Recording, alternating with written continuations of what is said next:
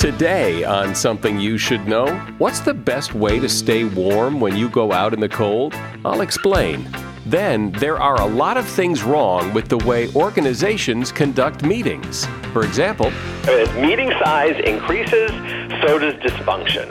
So, what we want to do is try to make these meetings as lean as possible. You know, I often feel three to eight people is kind of a nice sweet spot. Also, did you know your cell phone can cause your face to break out? And if you don't consider yourself to be a happy person, we're about to fix that and explain why. People who are happier tend to have better relationships because people like to be around people who are happier. They also are very, very consistently healthier. They recover faster from surgery, they live longer, and they experience better success in their careers. All this today on Something You Should Know. Microsoft Teams is helping a bicycle company reinvent the way that they work. We make low maintenance bicycles for everyday riders. Once the pandemic hit, we had nobody coming into the showroom. So we started doing virtual visits via Microsoft Teams. We're able to see two or threefold the amount of customers we used to be able to see. All of a sudden, we could open up our showroom to customers around the world. I really think it's going to set a standard for retail moving forward. Learn more at Microsoft.com/Teams. Something you should know. Fascinating intel, the world's top experts, and practical advice you can use in your life. Today, Something You Should Know with Mike Carruthers. Hi, welcome. It has been very cold, not only in the United States, but around the world in these last few days and weeks. And it got me to thinking, you know, what is the best way to stay warm? You might think people would know, but th- there's some science to it that's worth explaining. When you go outside where it's really cold or, or into any cold environment, your body redistributes blood to the torso, protecting and maintaining the warmth of the vital organs in there. At the same time, your body restricts blood flow elsewhere, which can leave your legs, arms, fingers, and feet feeling colder. The best thing to do is to keep your torso warm. If your torso is warm with a nice heavy coat, then your body knows it's free to let blood flow to your limbs and can help keep your arms, legs, hands, and feet warm. Moving around is a good idea, just not too much. Being physically active causes your muscles to contract, breaking down more nutrients, which generates additional heat. The additional heat production can help maintain body temperature and help you feel warmer. But if you move around so much that you start to sweat, then your body tries to cool itself as the sweat evaporates. This is a bad outcome because the evaporation of sweat will lead to greater heat loss. Eating when you're cold is a good idea because eating increases the body's production of heat. The process of breaking down food is going to slightly increase body temperature. This is why sometimes campers will have a snack before bed in an effort to stay warmer through the night. And perhaps you've heard that you lose most of your body heat through the top of your head. That turns out to be untrue. And that is something you should know. I don't know too many people who love to go to meetings. Generally, it seems people think that there are too many meetings, that meetings run too long, and they don't accomplish much. But when you think about it, you can't not have meetings. Meetings are where information gets disseminated and discussed and where ideas come from. I mean, sometimes meetings can be a good thing. And since we're going to have meetings anyway, why not do them right? And it turns out there is actual science here, the science of meetings, that may surprise you. In fact, there's a new best selling book out right now called The Surprising Science of Meetings, written by Steven Rogelberg. Steven is a professor of psychology, management, and organizational science at the University of North Carolina, Charlotte, and his book, The Surprising Science of Meetings, has been identified by the Washington Post as the number one leadership book for 2019 and Business Insider named it one of the top 14 business books to watch for 2019. And so, if you lead meetings or attend meetings, which is pretty much everyone, you really need to hear this. Welcome, Steven. Well, thank you very much. It's great to be here. So, it would certainly seem that most people would agree that the world would be a better place if there were fewer meetings. some people would argue that we should get rid of meetings because they're a big waste of time. Without meetings is truly much more problematic than a world with meetings. Meetings are an opportunity for employee voice, to be involved in consensus decision making. In many regards, organizational democracy comes to life in meetings. So the elimination of meetings is a false goal, but the elimination of bad meetings, that's something we all need to work towards. Yeah, so so meetings may be necessary, but I think a lot of people's perception and experience is that they're a huge waste of time in the sense that it takes an hour for what should have taken 5 minutes. Yeah, I mean you're absolutely right. It very much comes down to the meeting leader. Um, meeting leaders are engaged in all these habitual practices that are just they're just habits and they're not really thinking about the meeting experience. The best place to see this is just how frequently there are recycled agendas. It's the same stale items week after week. Yeah, because they can't think of anything to meet about, or or maybe, and maybe more likely, there is nothing to meet about. And you know, the the Monday morning meeting, I've always thought, well, what if there's nothing to meet about? Why do we have a meeting just to have a meeting when there's nothing really important to discuss? We're just wasting everybody's time because every Monday we have a meeting. Yeah, I mean that's exactly right. Um, there's not much thought given into meetings, and but let me share a statistic to help contextualize this. Yeah. Um, recent estimates suggest that only around 20% of all managers receive any training in meetings. Now, I mean, think about this for a moment. Around 20%. That means 80% receive no training whatsoever, and there are approximately 55 million meetings a day in the U.S. so you have leaders who are really not prepared. But then I'm going to add one other piece of data to help contextualize this. We also find in our research that one person leaves a meeting feeling good about it. Can you guess who that person is? The meeting leader. exactly. So meeting leaders tend to have inflated perceptions of the meeting experience. All right, so now we've got the double whammy, right? We have this leader blind spot. They think it's going well, and they've received no training. And when you put those two things together, you're basically having meetings that are not being done well, not being done with thought, and lots of just these terrible meeting problems that waste people's time.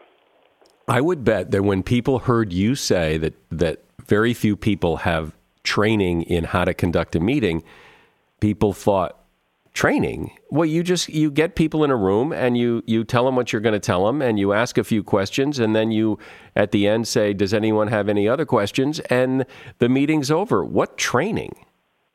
That's a it's a great question. First, let me give you an example, and then I'll, I'll share more. So there's training programs out there that teach leaders tactics, like, hey, have an agenda. But our research shows that having an agenda in of itself actually does nothing for meeting effectiveness. It all comes down to what is on that agenda um, and how that agenda is facilitated.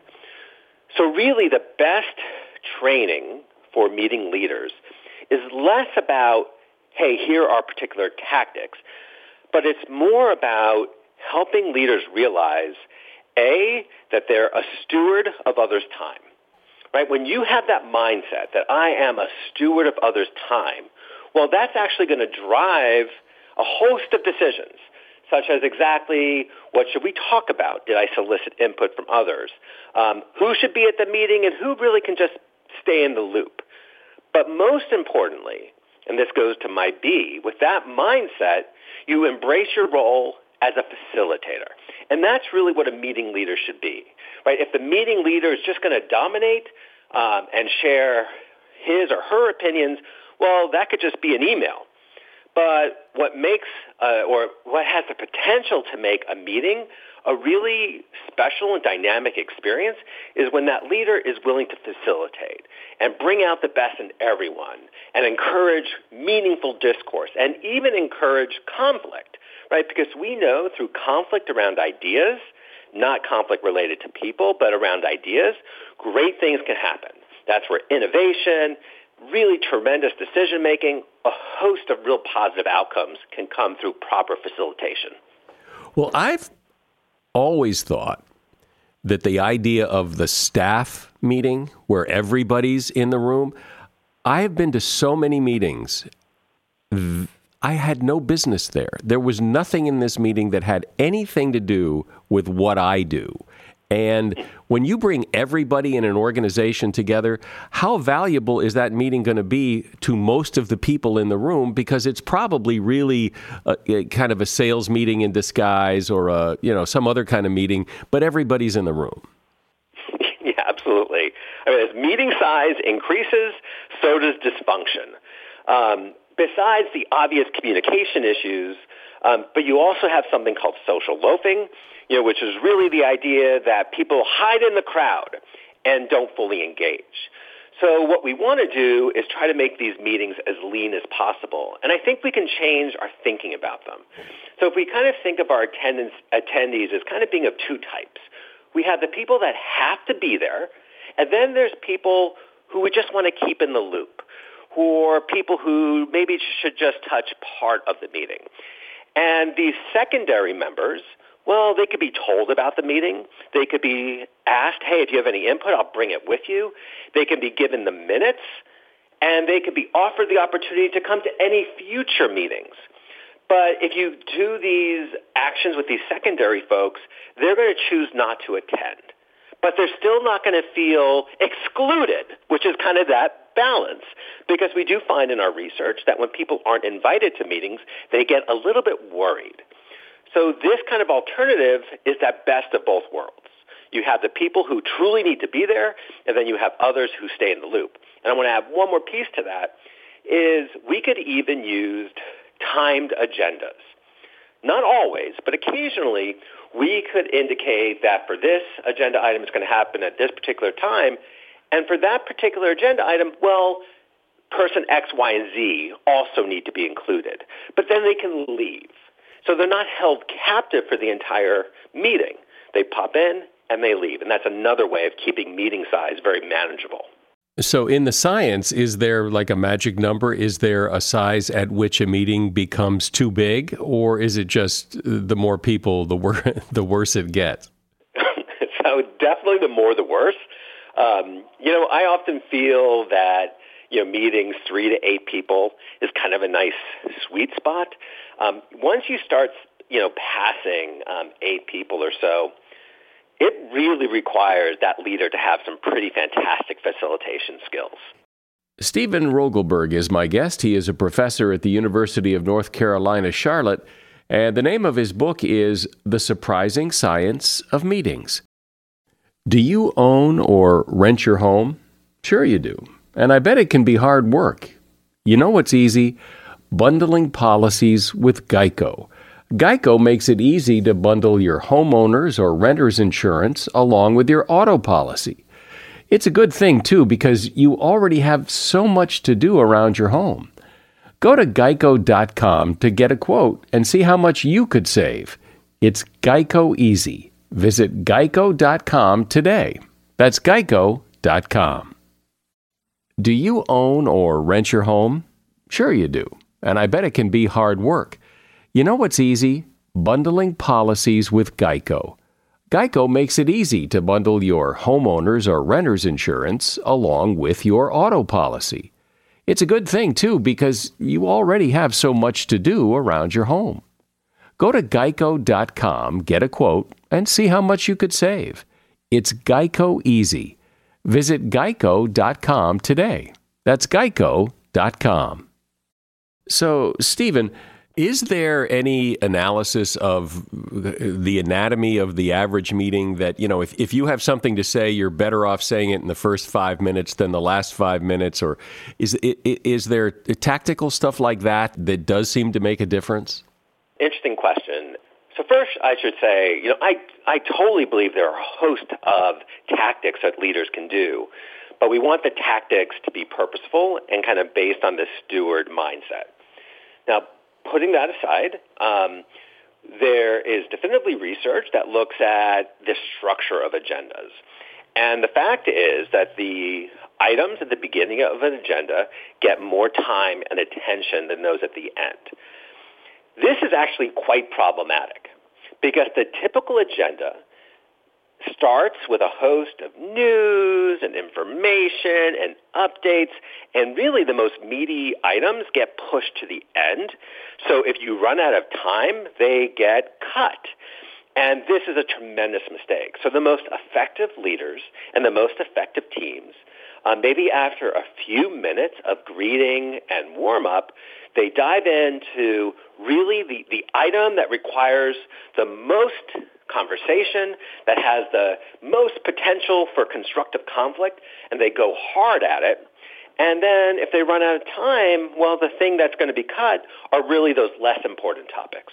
I've been in plenty of meetings, and I'm sure other people have as well, where there's that one guy who's constantly asking questions over and over again that, that pertain pretty much only to him. It doesn't really help the group. He dominates the meeting. Nobody else gets to say anything. And you have a really a, a great technique to uh, politely uh, make that guy less dominant.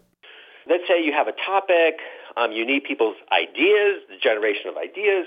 The typical process is that everyone just starts talking and you record in real time. But that process is actually not optimal. The best process is actually to have people brainstorm in writing and then take those ideas and see what emerges. When people brainstorm in silence, you get twice as many ideas, and the ideas that are generated are of higher quality and more creative.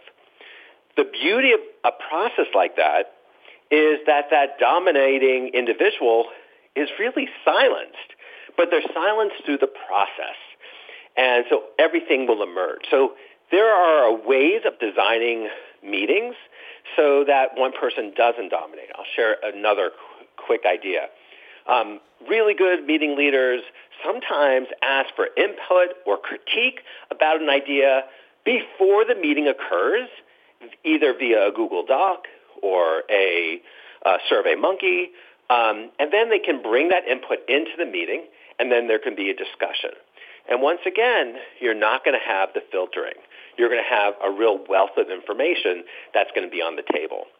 So we can design the power of that annoying person away. So you've said several times that you know it's it's really the facilitating skills of the leader that really determine how well this meeting is going to go. So what does it mean to facilitate a meeting well? What do you do that maybe people don't do that makes the meeting more impactful, meaningful, and relevant? So, first and foremost, a good facilitator is a good listener. Um, so, the leader is truly listening to what people are saying. They're encouraging others to communicate. They're creating safety so that people can bring their whole selves to the meeting so they're not ridiculed or made fun of. Uh, they're reinforced when they make good contributions. They're helping people make connections.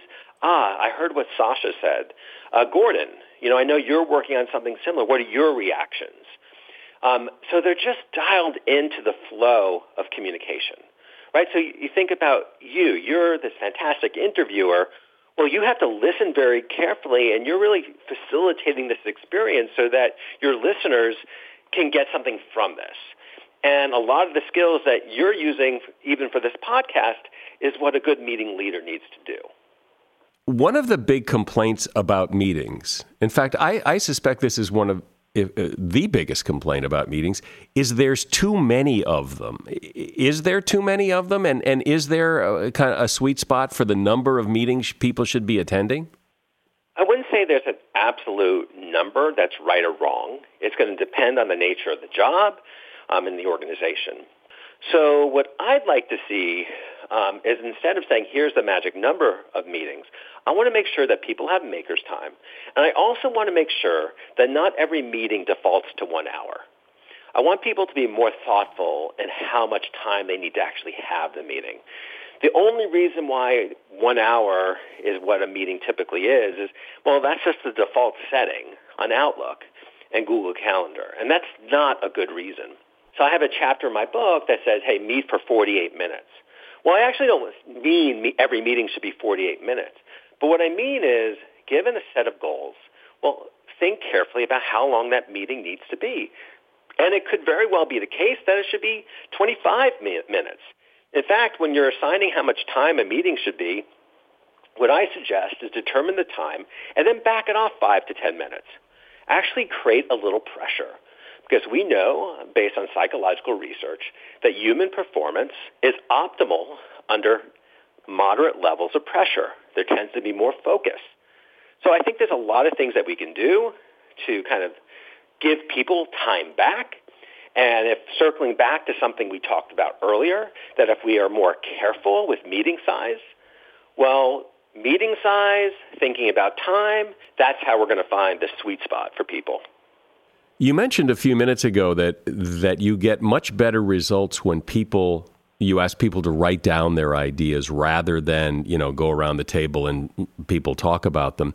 What other kinds of things like that because i've never been in a meeting where anyone's ever asked me to do that. What other kinds of things like that could really spark up a meeting?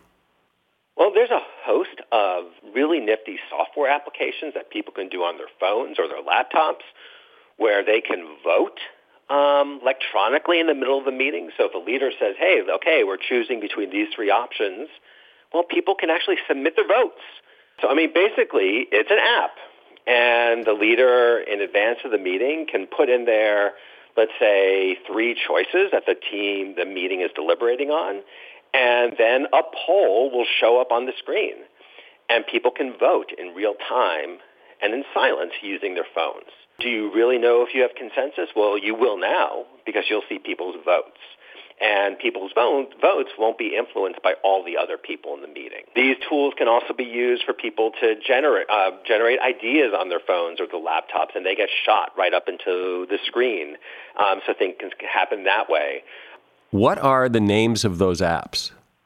Um, Klaxoon, uh, K-L-A-X-O-O-N, has a variety of different apps um, that allow different tools that um, meetings can use. Um, but there's others as well, and there's just plenty of options, and many of them are f- free for initial use. And, and, by the way, a lot of these tools are actually used in the classroom. Um, so when you think about kind of contemporary learning experiences and how to get people truly involved in a class when there's 100 people in it, well, these tools can also help you know everyone kind of feel connected to the class. And so, what should the goal be? Uh, obviously, every meeting has its own goal theoretically, but why are we holding this meeting? What should the outcome be? How should people walk away from the meeting if, in fact, it was a successful meeting? So it definitely varies um, depending on what the needs are. But I think the outcomes that you want is that you want a meeting where people felt that it was truly needed and that they needed to be there that they leave this meeting feeling like their time was honored, that it wasn't a waste of time, and that you know they had something that you know to justify their allocation of, of effort. Um, from a meeting leader perspective, I'm a big fan of structuring agendas as key questions that need to be answered. And by structuring your agenda as key questions that need to be answered, well, you'll leave that meeting knowing whether indeed you answered those questions. And I think that's another litmus test. So you put this together. If at the end of the meeting you felt that these key questions were answered and people leave feeling like their time was honored, then that was a successful meeting. And what's, I think, exciting is that we have research that shows that when leaders call relevant meetings and they create um, freedom of speech in meetings, and they manage time carefully in meetings, that employee engagement is higher. So I don't mean employee engagement related to a particular meeting. I'm talking about employee engagement in general. So we always think about meetings as places that were drained of energy. Meetings done right can actually give people energy.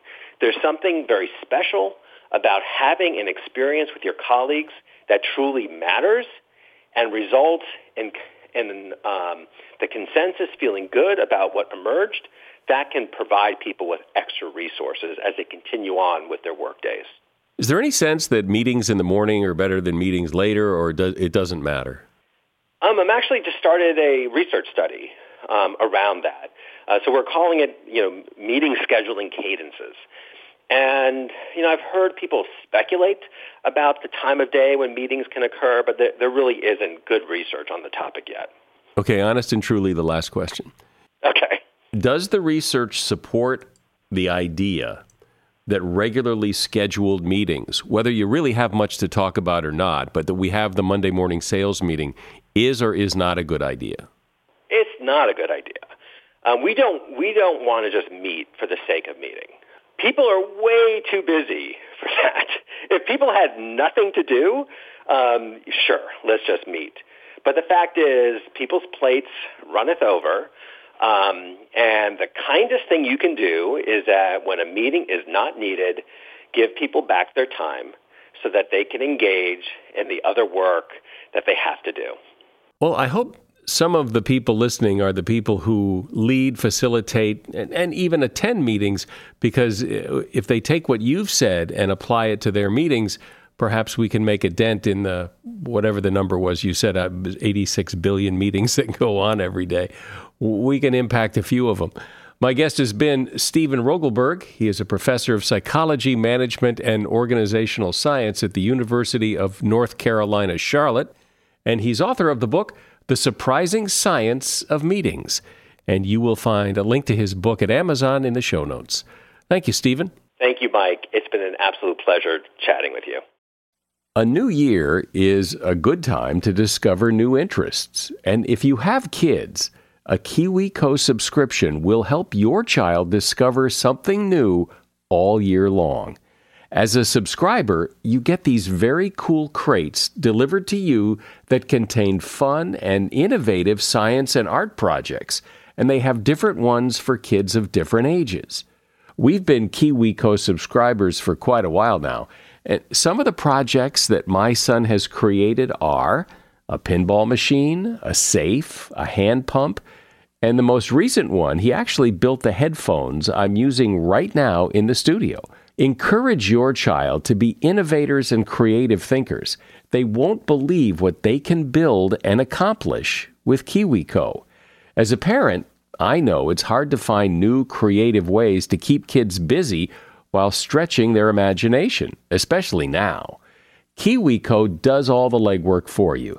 Get real high quality engineering, science, and art projects for your kids and don't be surprised if you join in to help, as I always do, because these projects are so much fun. KiwiCo is redefining learning with hands on projects that build confidence, creativity, and critical thinking skills. There's something for every kid, or kid at heart, at KiwiCo. Get 30% off your first month plus free shipping on any crate line with code SOMETHING at kiwico.com. That's 30% off your first month at kiwico.com, promo code SOMETHING. You've likely heard me mention and recommend the Jordan Harbinger Show podcast before. And the reason I mention it is well, yes, Jordan advertises his show here, and he does that for strategic reasons. You see, people who like this podcast are bound to like his podcast he and I have a similar philosophy. In fact, I just spoke with him on the phone yesterday to compare some notes. Look, I really want you to give the Jordan Harbinger show a listen. He covers a lot of topics with big name guests like Seth Godin, Mark Cuban, uh, Kevin Systrom, one of the founders of Instagram. And Jordan's done really interesting episodes where he talks about his visits to North Korea as well as how a professional art forger somehow made millions of dollars being chased by the feds and the mafia. So, as you see, there's a lot of variety, but one constant is Jordan's ability to pull useful pieces of advice from his guests. I promise you'll find something useful that you can apply in your life in every episode of Jordan's podcast. I enjoy the Jordan Harbinger show, and, and I'm not saying that because he's advertising. It really is good. Search for the Jordan Harbinger show. That's H A R B as in boy, I N as in Nancy, G E R. The Jordan Harbinger Show on Apple Podcasts, Spotify, or wherever you listen to podcasts. Some of the luckiest people in the world, in my view, are those people who are naturally happy and carefree most of the time. Happiness is their default position. Something bad has to happen to make them unhappy. For a lot of the rest of us, happiness takes work. The stresses and anxieties and problems of everyday life tend to just suck the happiness away. But maybe there's a way to change or at least improve that so that you can look at life through a happier lens most of the time, to have a higher happiness set point. According to Catherine Sanderson, there's some real science here that can help people become happier. And there is also some pretty clear science that says that telling people to get happy, buck up, get over it, and put on a happy face is amazingly ineffective in making someone happier. Catherine Sanderson is a researcher and she is the Manwell Family Professor of Life Sciences at Amherst College, and she's author of a book called The Positive Shift. Hi, Catherine. Welcome. Thanks for the invitation. So, I think there's this perception that, for the most part, how happy you are overall is really a matter of, of wiring, that you came into the world as a happy person generally. And that the rest of us, the rest of us are, are, well, some of us like to think we're realistic, that we don't see the world through rose colored glasses. We see the world as it really is. And that's just because people are different the reality is there are people who are naturally happier than other people. That is certainly true. And so there are people who have an easier time seeing the bright side, always finding that silver lining. But I think what's really important for people to keep in mind is that if you're not naturally one of those people, there are actually things that you can do to become more positive. And, and I can say that with some experience since I'm actually one of those people who does not naturally see the silver lining. You are not, and and yet you wrote a book about and consider yourself happy and optimistic. Yes. Well, I like to describe it as I'm somebody who has to work for my happiness.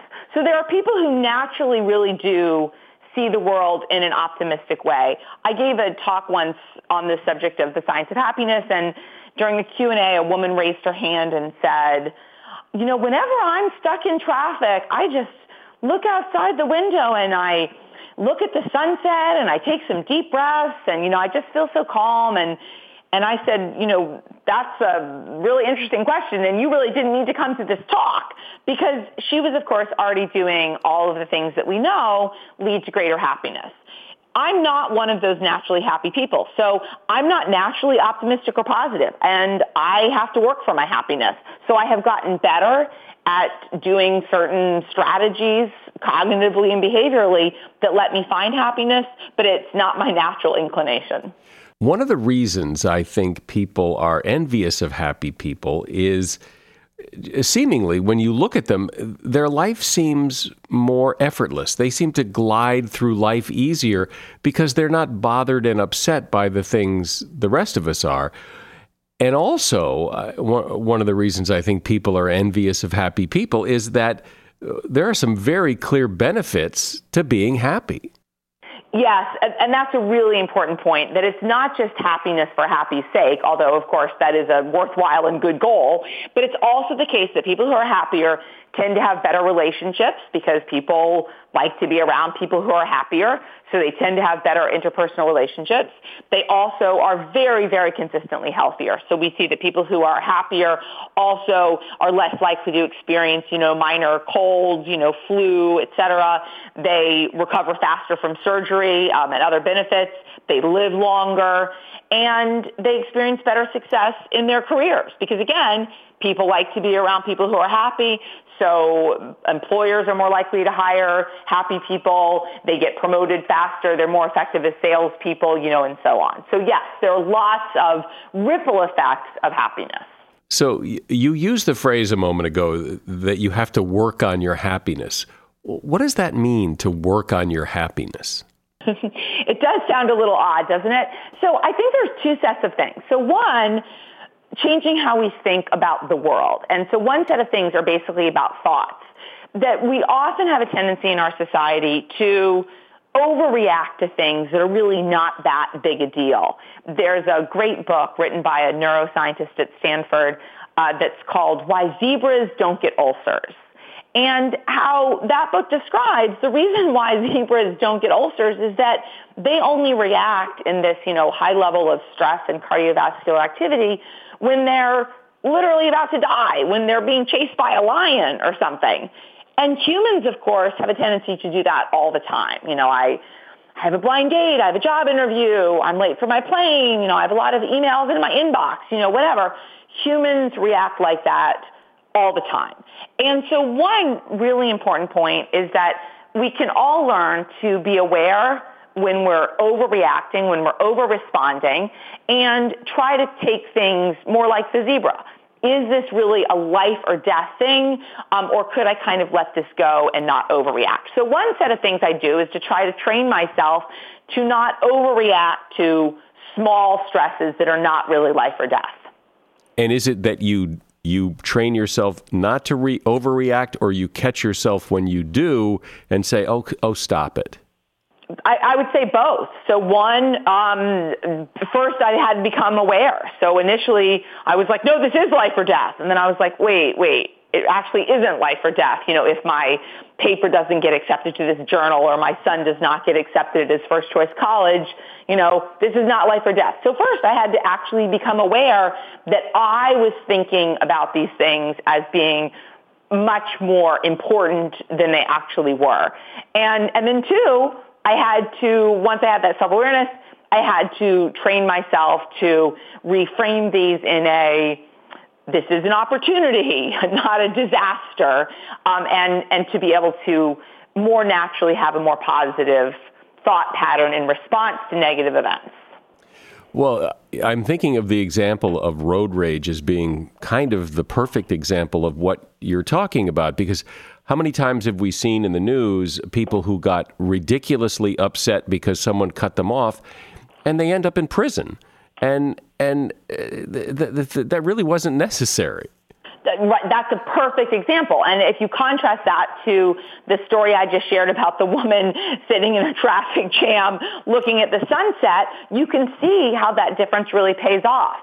It, it always strikes me when you hear about parents getting into some like horrible brawl, and in some cases, you know, like physical altercation that I think has led uh, to, uh, again, I think death and and jail time uh, for like hockey parents or, or parents, you know, sitting at a, you know, youth soccer tournament or little league game or whatever, and I'm like, how in the world could you be so invested in a, you know, 11 year old's sporting event?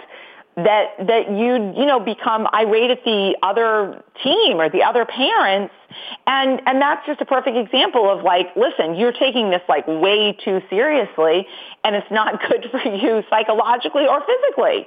Isn't it interesting though that when we do that when people get really mad at somebody because of road rage or because the umpire called a strike when it should have been a ball the next day you don't even think about it or maybe you think about it and think, God, that was maybe a little over the top, but it, it doesn't change your behavior the next time. Well, so here's the thing. It can change your behavior the next time if you learn to recognize, whoa, whoa, whoa, this is what I'm doing, you know, and, and I can do this differently. So you're right, it doesn't naturally change your behavior, but if you recognize that repeatedly you know what, when I'm in this, you know, work meeting with this particular colleague, I find myself getting, you know, more and more irritated um, and overreacting. Having that level of self-awareness can give you greater insight into your behavior that you could then uh, choose to respond in a different way the next time it happens. Again, you have to make that choice, but you could make that choice. What do you say to the person who maybe doesn't go that far, who doesn't, you know, yell at the umpire or get too upset, but basically has a, a less optimistic, less less happy view of the world, and they take the they take the the stand that they're more realistic. That that you are Susie Sunshine, unicorns, sunshine, rose-colored glasses, and I I look at the world for what it really is. So I think the key is that people need to feel that they are happy in their lives. And for some people, that happiness comes from having a realistic sense of the world. Bad things will happen and some people are bad and, you know, this is, you know, probably not going to go well. And for people who have that sort of realistic view of the world and, and feel that that gives them, you know, comfort and, and actually feel good about having that sense of certainty that things are not always good, I think that's actually fine because those people are actually happy in their perception of the world. I think the challenge becomes when there are people who find that they're basically going through life feeling more anxious, more depressed, more lonely, more sad than they wish they were. And that's really the key is that for people who don't feel that they are where they want to be in their lives, there are things they can do to change their lives. That basically we're not doomed uh, to to be the same over time. And so for people who feel like they would like to have their lives be going in a different direction, there are actually things that we can do.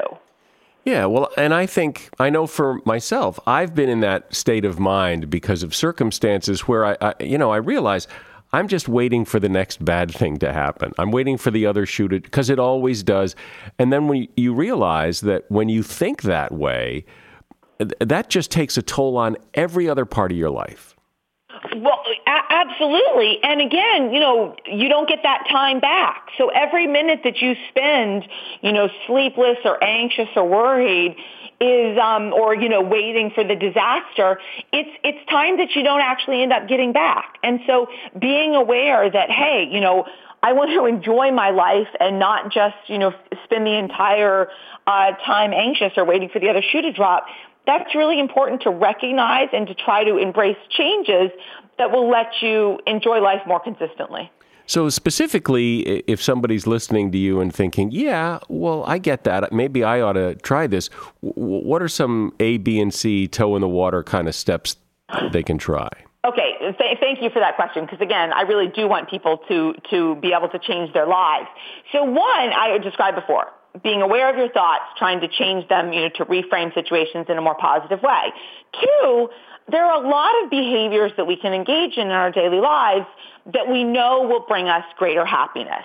So exercising is one. Um, people who exercise feel better psychologically. They feel better physically. So getting enough exercise is a great thing to do. Another thing, getting enough sleep. That research shows that people who are sleep deprived which of course we hear all about in our society, are actually grumpier. They uh, experience more conflict in their interpersonal relationships, and it's also bad for you physically. It leaves you more susceptible to illness and disease. Uh, three, doing something for somebody else. So research shows that people who volunteer in their communities, donate to charity, do random acts of kindness, you know, any of those things, giving to somebody else is an extraordinarily beneficial way of making ourselves feel better. Well, and I think people have a general sense that happy feels better than pissed off. I mean, it just it just does, and because even people who are depressed all the time or most of the time have moments of happiness and and like it. So why not try to create more of it? Well, exactly, and basically, why not spend a greater percentage of your time uh, you know, feeling happier. So that doesn't mean, and you sort of raised this point earlier, that doesn't mean going through life feeling like, you know, every single thing is only positive, good, you know, wonderful. But if you can increase the percentage of your time that you are spending happy or at least, you know, relaxed or whatever, that, that should be a good goal for all of us to try to achieve because yes, it does feel better. I think, not to hammer this point too hard though, that, that when you say be aware of your thoughts and change them. Well, oh, how? I mean, if, if your thoughts are your thoughts, how do you change them? Yeah, so I'll be honest. It's not easy. So this is not, you know, take a magic pill, just decide you're going to change your thoughts. So this is really about adopting with practice new patterns of thinking. I look at this as, you know, somebody who says, you know, I'd really like to be able to run, you know, three miles or run a 5K or whatever. That, you know, the first day they go out, they're probably not going to be able to do it or they're certainly not going to be able to do it very fast. Uh, but that over time, as you run, it gets easier. uh, you develop a routine, and you develop new habits. So we've all had things in our life that we want to change. So people who used to smoke and have stopped, or people who have, you know, made other kinds of lifestyle changes, that what we see is that initially it's a lot of effort. It takes a lot of time. It takes a lot of energy. It takes a lot of effort. But over time, as you practice, it gets easier. So maybe initially, for those of us who happiness doesn't come to that easily, it's hard to adopt more positive thoughts. It just doesn't happen very easily. Your thoughts are your thoughts and, and you find yourself returning to the negative pattern. But if you start catching yourself and reframing them over time, that habit of reframing in a positive way becomes more and more natural. So it doesn't happen immediately, but can it happen over time? Yes.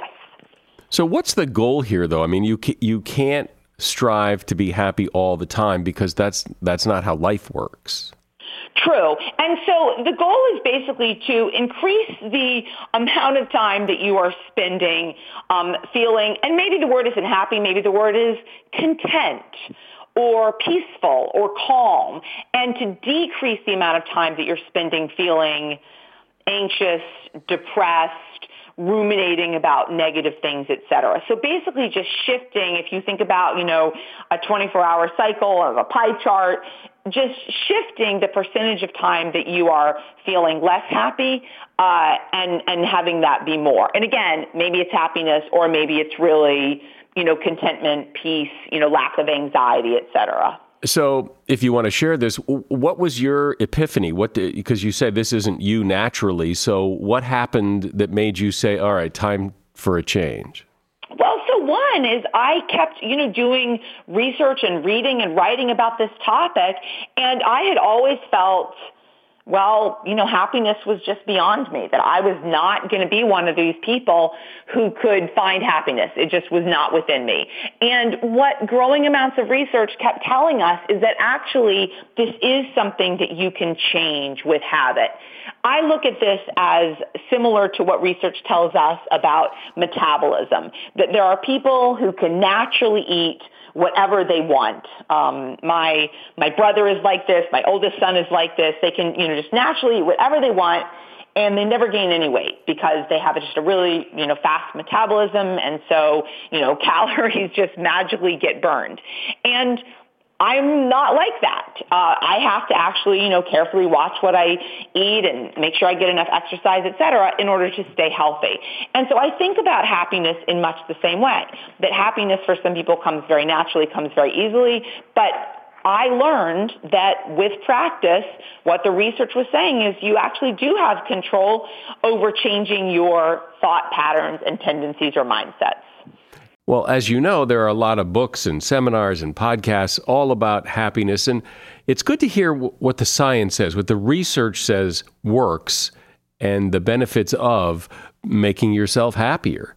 My guest has been Catherine Sanderson. She is the Manwell Family Professor of Life Sciences at Amherst College, and she's author of the book, The Positive Shift. You'll find a link to her book at Amazon in the show notes. Appreciate it. Thanks for being here, Catherine. No problem, no problem. Good luck with the piece. Take care. Bye bye.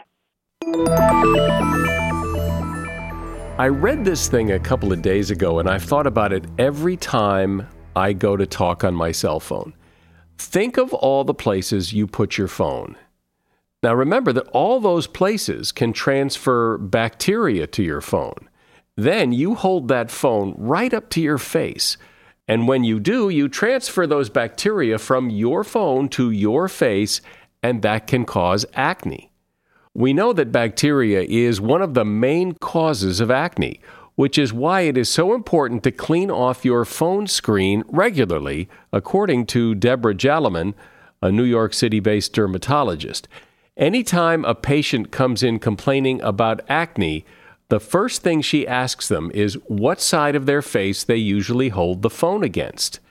If it's the same side that's breaking out, she says that before she recommends any topicals or oral medication to target the acne, she suggests that they use earphones or a headset while they're on their phone and see if that reduces the blemishes significantly. And oftentimes it does. And that is something you should know. Now, I know every podcast asks you for ratings and reviews, and I've asked you many times myself, but they do help. I really appreciate them, and they only take a moment. So, wherever you listen to this podcast, Apple Podcasts, Google, Stitcher, TuneIn, wherever you listen, please take a moment and leave a rating and review. I'm Mike Carruthers. Thanks for listening today to Something You Should Know.